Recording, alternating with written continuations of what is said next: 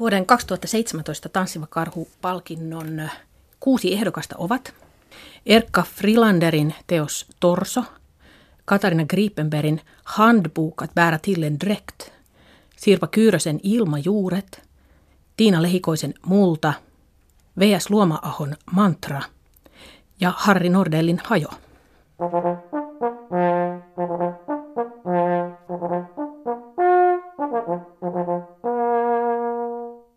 Minna Joennimi, aikamoinen kattaus mielenkiintoisia runoilijoita ja kirjoja. Voisitko hieman luonnehtia teoksia? Se on omanlaisensa taitolaji tässä lyhyesti. Ihmiset laittaa runoilijat elämänsä aina peliin ja hyvin huolellisesti jokaisen sanansa punnitsee ja laittaa vielä sen siihen asettaa valkoiselle paperillekin mustat täplät tietyllä tavalla, niin, niin tällainen tiivistämisen tuota, taito on kultaa, sanotaan näin. Me ollaan yhdessä raatilaisten kanssa tehty näitä luonnehdintoja, mutta jos nyt mm, tiiviisti sanois, niin Erkka Frilander Torsossa rakentaa eräänlaista katedraalia runoteoksessaan, joka on hyvin semmoinen fragmentaarinen ja Erkka itse itse asiassa tässä runoaamiainen on se, mistä me esitellään nämä runoilijat äh, tässä torstaina, niin, niin hän jotenkin koki, että, että tämä ei ole luettavaa ääneen luettavaa runoutta, vaan se on sellainen, joka hiljakseen rakentuu sielun sisällä lukiessa. Se hänen runoutensa suuri näyttämö.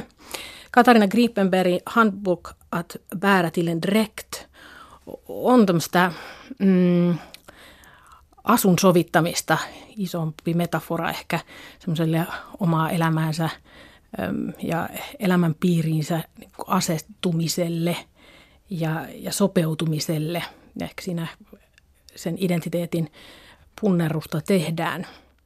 Sitten Sirpa Kyyrösen ilmajuuret, se sana itse ilmajuuretkin on jo aika paljon puhuva ja se esiintyykin siellä muutamissakin olomuodoissa. Siinä on näkökulmana ehkä tämmöinen niin kuin suvun jatkuvuus, äiti ja, ja sitten semmoinen kasvu ja, ja ollaan aika paljon arjen kanssa tekemisissä, mutta sen niin syvimpien tuntojen kanssa, mitä siinä arjessa silti yhtä aikaa punnerretaan. Päivien haasteiden kanssa eteenpäin eletään. Tiina Lehikoisen multa.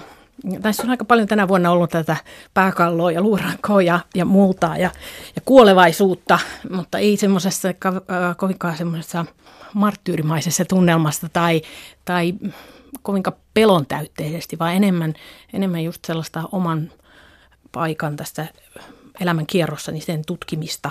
Ja Tiina Lehikoinen tekee sen nyt muistisairaan ihmisen läheisenä. Hän tekee niin työtä sen kanssa, että toinen katoaa ja, ja hyvin kuvaa sitä, miten se pitää vain hyväksyä. VS Luomaahoon muuhun erityisesti vetos tämä unettomuuden teema, jota siellä, siellä tota, pyöritellään, mutta nukkumisharjoituksia ja voin hyvin eläytyä tuota, niihin aaltoihin ja kohinaan, jota hän kuvaa, jota uneton ihminen itse asiassa iPhoneista saa nykyään semmoisia sovellutuksiakin, jossa voi kuunnella sitä kohinaa. Hän tosiaan myös tutkii tätä paikkaa maailmassa ja sitä tekee aika perusteellisen jykevällä tavalla Harri Nordell hajossa, jota, jota tuota, onneksi en ole joutunut kirjoittamaan tätä lyhyttä luonnehdintaa hänen teoksestaan, koska, koska se on sellaista sanataidetta, jossa on niin kuin jokaisessa runossa painovoimaa niin paljon ja, ja selittämättömiä tasoja. Ja, ja tota, mä en niitä näin näpsäkästi ja yhdellä lauseella pysty itse ainakaan kuvaamaan.